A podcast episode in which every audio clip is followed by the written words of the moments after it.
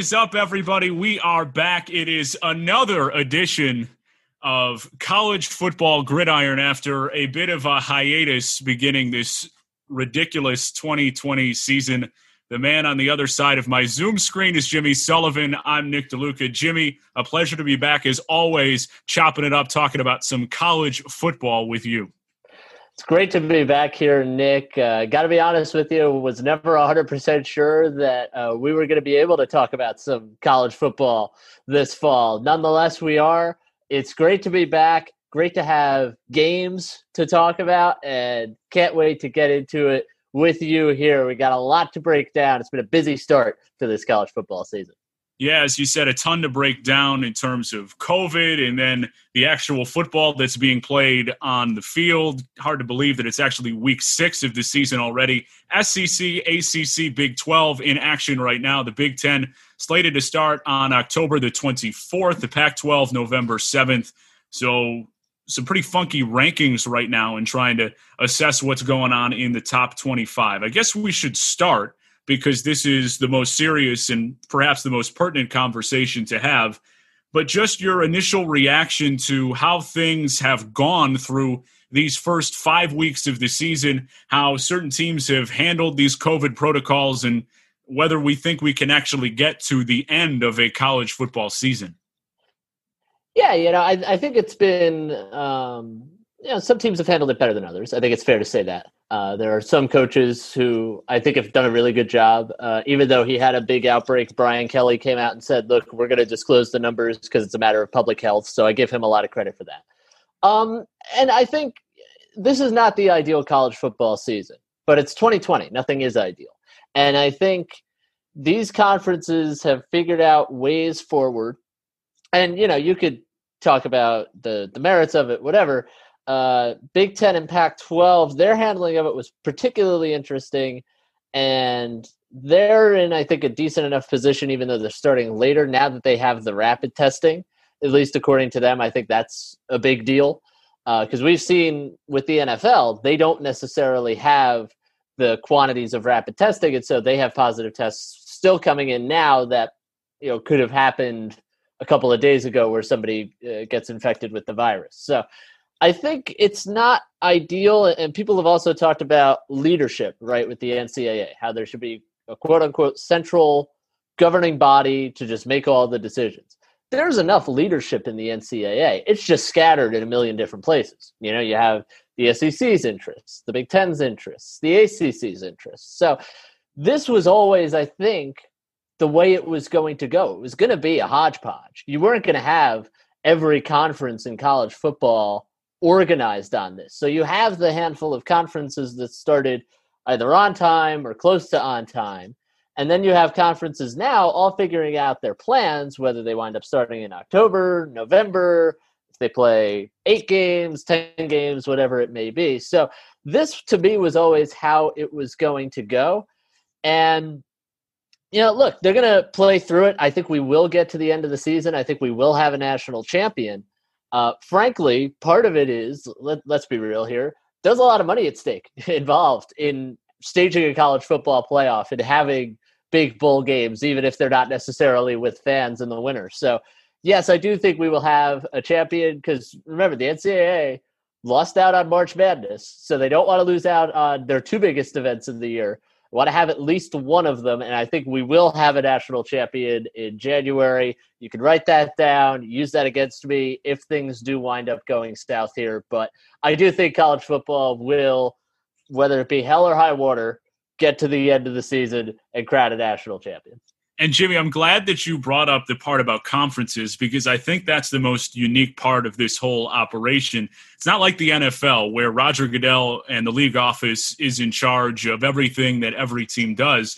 There is different jurisdictions, so the uh, the ACC could say one thing, the SEC can disagree, and they can do different things. But it's just such a weird sort of format where you have some teams playing right now. We've got teams that are ranked that haven't played a game yet? And what does that whole conversation look like as you approach the college football playoff? We're talking about the Pac 12 starting November 7th. Is there going to be a number of games that you need to play to qualify for the college football playoff? Is the Pac 12 though they've sort of taken themselves out of that conversation the last couple of years just by the play on the field. But now, are those teams going to be eligible to play in the college football playoff because of the way things shake out? So, a lot to get to in terms of that uh, as we continue to monitor the situation with college football in a season that I think you and I both hope will continue to go on with as few hiccups as possible because it's been really nice for a change just to be able to focus on college football and not have to worry about everything else that has been going on. Of course, legitimate concerns and things that we want to concern ourselves with, but just to be able to focus on college football has been nice. So let's go on to the play on the field, at least from this past weekend. I want to start with you on Georgia Auburn was the game of the week this past weekend on ESPN. Georgia taking it 27 to 6 in which Auburn did not look its best and I may be saying that politely because Bo Nix in that offense was pretty dreadful and Georgia a team that we weren't really sure how they were going to rebound coming into this season. The loss of Jake Fromm going in to the NFL, and you're wondering about what their quarterback situation was going to look like and how all those things would shake out. But in Bennett, the fourth, really answering the call, and Georgia looked really good this past Saturday night against Auburn, who didn't really look great. Yeah, Nick, and it's interesting you bring up Stetson Bennett in this conversation because the talk around Georgia – has revolved a lot around the quarterback situation. They got Jamie Newman, the transfer from Wake Forest. He opted out. Then they got JT Daniels, the one time blue chip prospect from USC, and he's still kind of getting used to the system. And then they have D'Wan Mathis, who they thought maybe they could put out there. Basically, everyone had been talking about almost everyone other than Stetson Bennett. And here he goes out there, has I thought he played a nice game. You know, 240 yards, as you said, 17 of 28 passing. And he did enough, right? Georgia's got a good defense. We've established that they, yes, need to have a good quarterback, but they don't need to have a quarterback who puts up insanely prolific numbers. I think we could agree that that maybe is not as necessary for Georgia as it is for some other teams. But going over to Auburn here, man, oh man, I mean that that offense looked horrible with Bo Nix at the helm. We we're thinking in year two maybe he takes a leap. Uh, he has not evidently done that in the first couple of games, and against a good defense on Saturday night between the hedges, he underperformed. He was not good, and the offense as a whole just was really putrid. And I think that goes goes back to Gus Malzahn, unfortunately, and he went into that game with a plan and did not have his team ready to play. And I think that's a big disappointment for Auburn fans because a lot of people coming into that game thought it was going to be really good, myself included. And Georgia just came in, ran circles around them. They were excellent defensively. Offense did enough. They ran for about 200 yards. And that's kind of going to be the blueprint for Georgia moving forward if they want to get into the CFP and that's how they're going to have to win games. But for Auburn, you have to be extremely disappointed uh, in the way this offense looked. You have an offensive-minded coach in Gus Malzahn, and you're not paying him that money to, in a big game against one of your top rivals, score six points. So that's an extraordinarily disappointing result for Auburn, and one that Gus Malzahn I think deserves a lot of criticism for. Not just that they lost, but in the manner in which they did, getting so thoroughly outclassed by Georgia. Yeah, I agree with you because I think it's more about the manner in which they lost than about the loss overall. I don't think anybody, the spread going into the game was seven and a half. So I don't think that anybody was supremely confident that Auburn would walk in on the road and defeat Georgia, a team that has been really good over the last couple of years. But to see that game play out the way it did, and I'll read off a couple of numbers here. Bo Nix, 21 of 40, 177 yards, no touchdowns, and an interception, a quarterback rating of 56.3. That's that's yikes numbers right there. But I think the more concerning thing for Auburn, and it'll tie into my point about Georgia in a moment and how good they have been on both ends of the line of scrimmage, but they they just dominated the line of scrimmage. Auburn – ran 22 times for 39 yards, and that's where the game was won. Georgia carries it 45 times for 202. and Auburn 22 for 39. When you win the line of scrimmage the way that Georgia did, that has been a hallmark for them the last couple of years, having some really strong offensive lines, despite perhaps not having the most in some skill position places over the last couple of years. They really it in the trenches, and I think that's the most encouraging thing for Georgia. The most not encouraging thing for Auburn to see yourselves get whooped in the trenches the way they did. But a credit to Georgia, who came out, they were physical, they set the tone. 200 yards rushing, you hold the other team under 40, you're going to win a lot of games. You certainly are, Nick. And I, I, think you talk about the battle in the trenches and you know the pressure that Bo Nix was under. Nobody had any room to run, and this is an important year for Bo Nix's development, for the Auburn offense's development in a lot of ways. And when you don't give your quarterback time to throw or room to run, because you know let, let's let's be honest here. I mean, Bo Nix is also kind of a running quarterback, and when you don't give your quarterback that kind of time, it's going to adversely affect him. But as you said, a big credit to Georgia. They've been really impressive. And I think you can make the argument. I'm not saying I'm going to make it necessarily, but you can make the argument Georgia's the best team in the SEC right now. Just the way they've looked. And they've been really good in the trenches, as you said, Nick. They're still figuring out the quarterback situation. So that could be even an area where they can improve even from here but they've looked really, really good. They've justified a lot of the experts who were picking them to go to the college football playoff preseason, or in some cases in the season, whatever you want to call it, just because the season's been so weird. But they've they've been really impressive, and maybe Saturday's result has more to do with Auburn. Time will tell on that, I think. But you have to give a lot of props to Georgia. I mean, Kirby Smart had that defense running around, and they only give up six points against an Auburn offense we thought was going to be really good. Hey, give them a lot of credit. They played a really, really great game in front of what they call the sold out crowd uh, in Athens the other night. So a lot of credit to Georgia that for was, the way they played on Saturday. That was ridiculous, and we don't necessarily have to get into that. But yeah, I, I don't think too many COVID guidelines were being followed this past weekend, which is unfortunate. So Alabama may want a word on the best team in the SEC talk. I thought they were really impressive in the second half against Texas A&M, but that's a discussion that will be had as the season continues and I'm sure that those teams will meet up at some point and we'll be able to assess better about what the outlook is for the SEC. So let's transition from one disappointing quarterback to another one and Texas, well, they're not back. Sam Ehlinger and the Longhorns fall again to TCU. It seems like Gary Patterson and the Horned Frogs have Texas's number the last couple of years. They win it 33 31 on the road. Sam Ehlinger disappointing 17 to 36, 236. He did have four touchdowns, but threw the pick 74 and a half quarterback rating. But Texas, a team that continually has the high hopes. They've been hyped up the last couple of years they haven't started 3 and 0 in the last 3 years and that's just really difficult for a team that's running out of places to point the blame other than Tom Herman their head coach. Yeah, it's really interesting at Texas. It's not just a thing about Tom Herman or this year's team, last year's team, team from the year before. This program over the last 10 years has really fallen precipitously. And we're sitting here talking about how, oh, yeah, this might be the year for Texas. It's almost become a meme, right? You go into each season and you say, okay, this is the year Texas is back. This is the year they're going to be really good.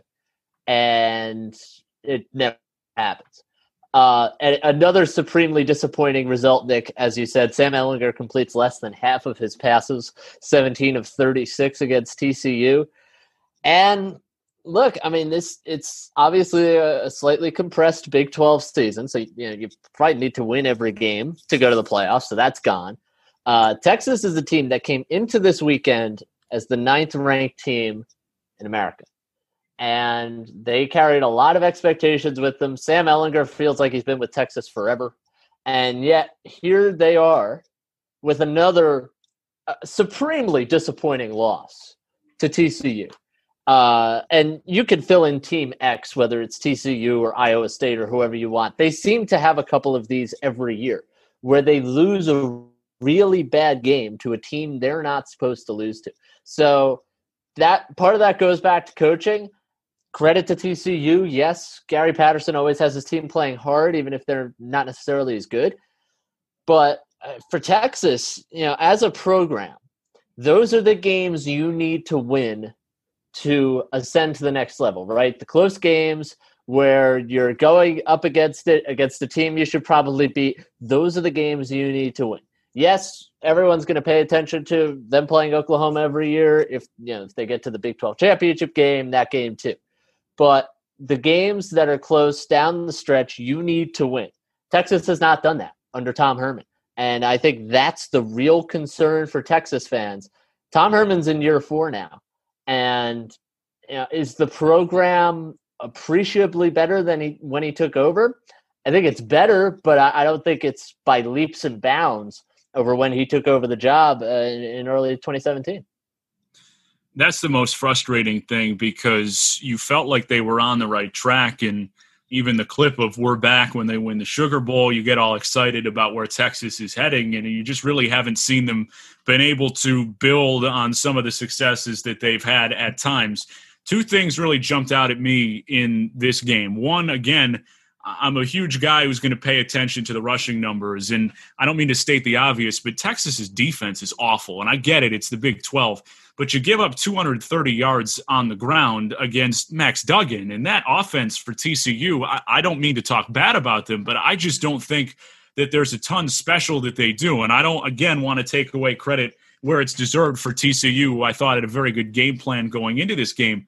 But it's just you you watch it and to see them struggle on defense the way they did, I understand why you struggle against Texas's offense. They have a good offense, and I think you can be reasonably confident in what Sam Ehlinger does on that offensive side of the ball, but their defense is just atrocious, and I think it costs them the game more so than anything their offense did, although Ehlinger wasn't fantastic in that game either. Number two, the penalties. That game was incredibly sloppy. So on both sides, for TCU, 14 penalties for 101 yards.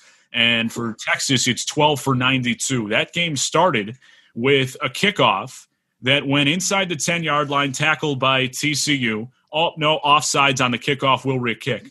Next kick, oh, we'll take it down to the two yard line, all offsetting penalties of a block in the back, and TCU was still offside. And then we'll kick it off a third time, and now we're finally going to play football. So if that doesn't tell you about how that game went, I don't know what will, but it was just such a sloppy effort from both sides. I get it. It's early in the season and you're trying to get your feet under you, but I, am just confident in the track record that Gary Patterson has. And you say, okay, that's a bit of an aberration on the TCU side. It's not so much on the side of Texas and Tom Herman and just the way that they have run things since he's gotten there have just been difficult. And we'll see if they can continue to improve, perhaps win out and put themselves back into the college football playoff conversation.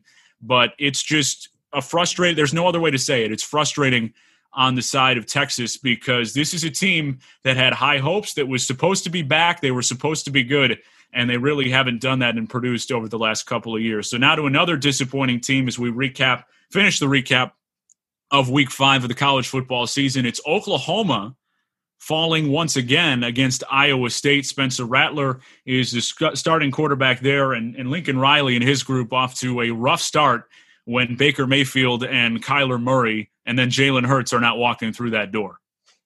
Yeah, I like the way you put that, that little subtle Rick Pitino, uh, Larry Bird comment, but it's absolutely true. Uh, Spencer Rattler, to, to borrow a line from a vice presidential debate of yore, is no Kyler Murray or Jalen Hurts or Baker Mayfield. He's just not that.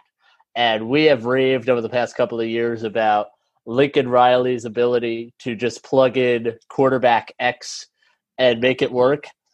Spencer Rattler has not appeared to be that guy. His developmental curve is a little bit longer. And you talked about Texas's defensive issues. Oklahoma has a lot of the same defensive issues, unfortunately. And you make the joke about you know it's the Big Twelve, nobody plays defense. Well, yeah, and that's probably at the end of the day why they're not going to have a team in the college football playoff because there aren't a lot of teams that can do it on both ends of the ball. A lot of teams that can put up points, not a lot of teams that can defend. And Oklahoma had those same issues against Iowa State. you know, a credit to Matt Campbell, who is a little similar to Gary Patterson in some ways, that he will have that team ready to play, and they rip off a big win, it seems, every year, even though they usually finish seven and five or eight and four. Uh, so a big credit to Matt Campbell, a big credit to Iowa State. But we've seen it the last two weeks now for Oklahoma, whether it was the K State game last week or the Iowa State game this week. Um, this team is not as good as the teams that have uh, have played in the past. And you know, Spencer Rattler in that K State game, four TDs, three interceptions, kind of like you know my line when I used to play the high school football portion of the career mode in NCAA football 14. Uh, so that's not what you want to see for sure. They lost a heartbreaker down the stretch to K State, which I think is the game that they'll really regret coming down the stretch here. But this team is nowhere near where it was in the last couple of years. And I think, uh, you know, is it anybody's fault necessarily? I don't know, but it's an Oklahoma team that is significantly worse. Now they're unranked. And uh, I think this is a team that some of these struggles are going to continue throughout the season. And I wouldn't be surprised they lose a couple of more games here before the season wraps up. Yeah, sustained success is difficult. And look, Alabama and some of these other programs in the SEC, Georgia, for example, sort of make it look easy, but it's really not that easy. And Lincoln Riley has had a ton of success with some transfer and veteran quarterbacks. I mean, Baker Mayfield is a veteran. Kyler Murray is a guy who waited a year behind Mayfield to get his opportunity and was in his system a couple of years. And I know Spencer Rattler was there, but this is he's still a redshirt freshman, and this is still sort of new for him. The biggest thing that sort of was interesting to me in watching that game was how bad Oklahoma's offense was on third down. That's a maturity thing, right? When you're talking about making the big throws on the third down, that's where you win in college football. And Oklahoma, four of 13 on third down. Again, in a conference where teams don't really play too much defense. It's a 37 30 game. So when you don't execute on third down, you're going to find yourselves in difficult positions. And Spencer Rattler still has some room to grow. That's for sure. I think he's got a lot of talent, and I think that there is reason for optimism and excitement going forward because he's by no means a finished product, but maybe we'll have to slow the hype train on him a little bit because Oklahoma, we knew they didn't play much defense dating back to last year. Coming into this year, they lose some key members of that defense from last year coming into this year as well. So we'll see. We'll, see where they end up because it, I'm I'm fascinated by Oklahoma with seeing if they can can pull out a few wins because I, I liked what I saw early on with that team, but it was a disappointing effort. There, there's no other way to say it against Iowa State. I do want to give some credit to Iowa State, though. I think they're always well coached. Matt Campbell is one of the better coaches in the Big 12. Two of the better coaches in the Big 12, Lincoln Riley and Matt Campbell. And Campbell wins out this past weekend. So let's move on to this week as we look at some of the better games across college football. Miami, Clemson, Tennessee, Georgia, Florida, and Texas A&M are going to be the ones that I think that we will break down for you. Let's start with what is considered the game of the weekend, although Clemson is still favored by 14 points. It happens at Memorial Stadium in Clemson, South Carolina. Number one, Clemson Tigers against the Miami Hurricanes, ranked number seven. They're 3 0 this year. Manny Diaz on the big stage with trying to bring Miami back to some relevance. But I have a feeling that we're going to have to stick with the team that's number one in the college football rankings right now. I think this game's fascinating. Uh, I'm sure you remember this, Nick, when Lamar Jackson brought Louisville into Clemson. I think it was 2016. I'm pretty sure. And both those teams were ranked in the top five. And Clemson wound up winning. They had to stop Louisville on the last drive. This game reminds me a little bit of that. With the way D'Eriq King has played for Miami in the first few weeks here, you talk about Clemson as the big favorite I'm going to take Clemson to win. I think it'll be closer than that spread, though. I, I like what Miami has done. And again, I'm not going to, you know, jump on the chair and say Miami's back. Everybody wants to do that every year. But I think with D'Eriq King's transfer, this is a Miami team that could do really big things because we've talked about them over the last few years with kind of a revolving door of quarterbacks saying, okay, if they ever get that position figured out, they'll be good. They just hadn't gotten that position figured out. Now they do. I think this is a team that's going to be there at the end of the season. Maybe not for college football playoff, but I think they could absolutely get into a, a quote unquote New Year's Six bowl, um, whatever that winds up looking like at the end of the season. It's a good Miami team. I, I'm convinced on Miami, but Clemson is the number one team in the country for a reason. And I just have a hard time going up against A, that defense, uh, coached by Brent Venables, B, Trevor Lawrence, under the lights, at home. Give me Clemson, but I think it'll be a better game than some people think. I love Clemson. Man, oh man, they're such a good team. There's no other way to say it. And when you look at Trevor Lawrence and Dabo Swinney and Venables, you mentioned just the way they're coaching and the continuity, I think matters too. This was something that we saw talked about a lot in NFL circles, right? With the teams that were sort of more together as established programs were going to have a, a greater chance for success because they just knew what to expect with condensed off seasons and things not working out the way they traditionally do in terms of practice and everything else.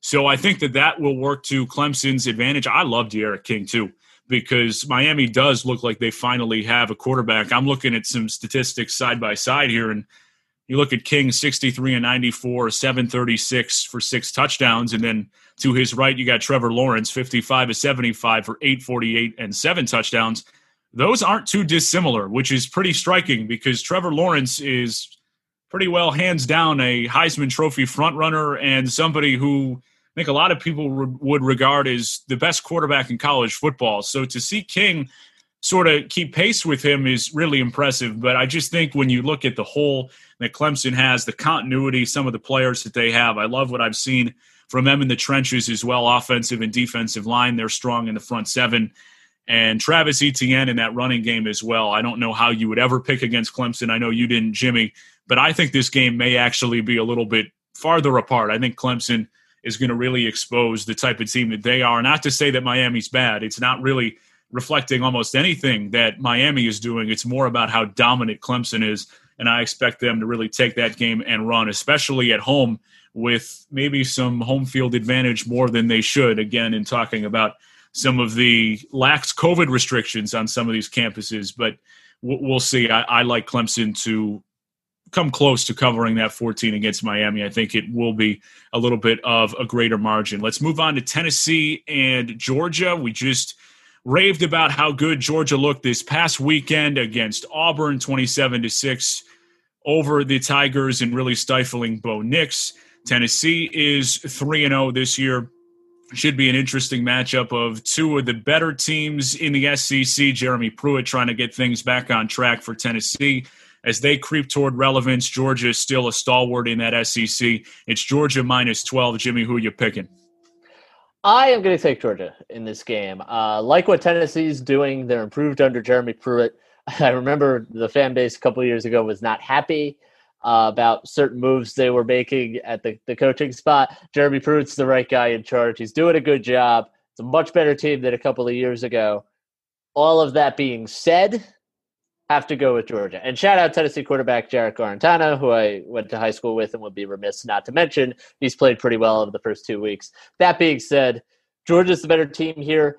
Uh, and I think they will take care of business, assuming the quarterback play remains competent uh, Georgia is going to be a very hard team to beat, not just for Tennessee, but for anybody else, maybe in the country as well. So I like Georgia in this game by, I'd say, a couple of touchdowns. We'll call it by anywhere from 14 to 21 points. I think Georgia comes out with a, another big home victory. Tennessee has kind of caught me by surprise this year, and maybe they shouldn't have because they're looking for eight straight wins going back to last year. But they were a program that I thought was really difficult to read, and in part because I didn't feel like they had the quarterback situation mapped out. And Jarrett Guarantano has really taken the reins there, and I've been impressed with what I've seen from him.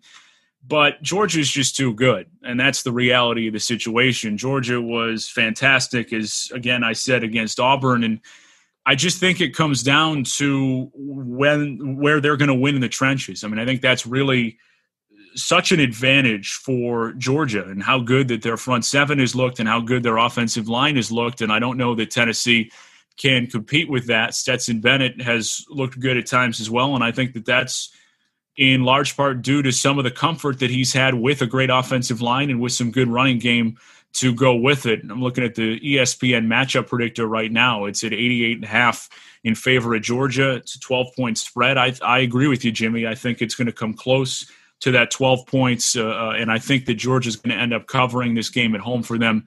You don't like Tennessee on the road. Another team, it's kind of weird because you don't want to talk bad about Tennessee. You don't want to talk bad about Miami, two programs you feel like are moving in the right directions, just not there yet against the powerhouses that are Georgia and Clemson. Out of the final game of the weekend that we're going to break down, Florida and Texas A&M. Florida looked really good over the weekend, although South Carolina did make a bit of a comeback, but their defense I thought looked very good. Texas A&M hung in there in the first half against Alabama.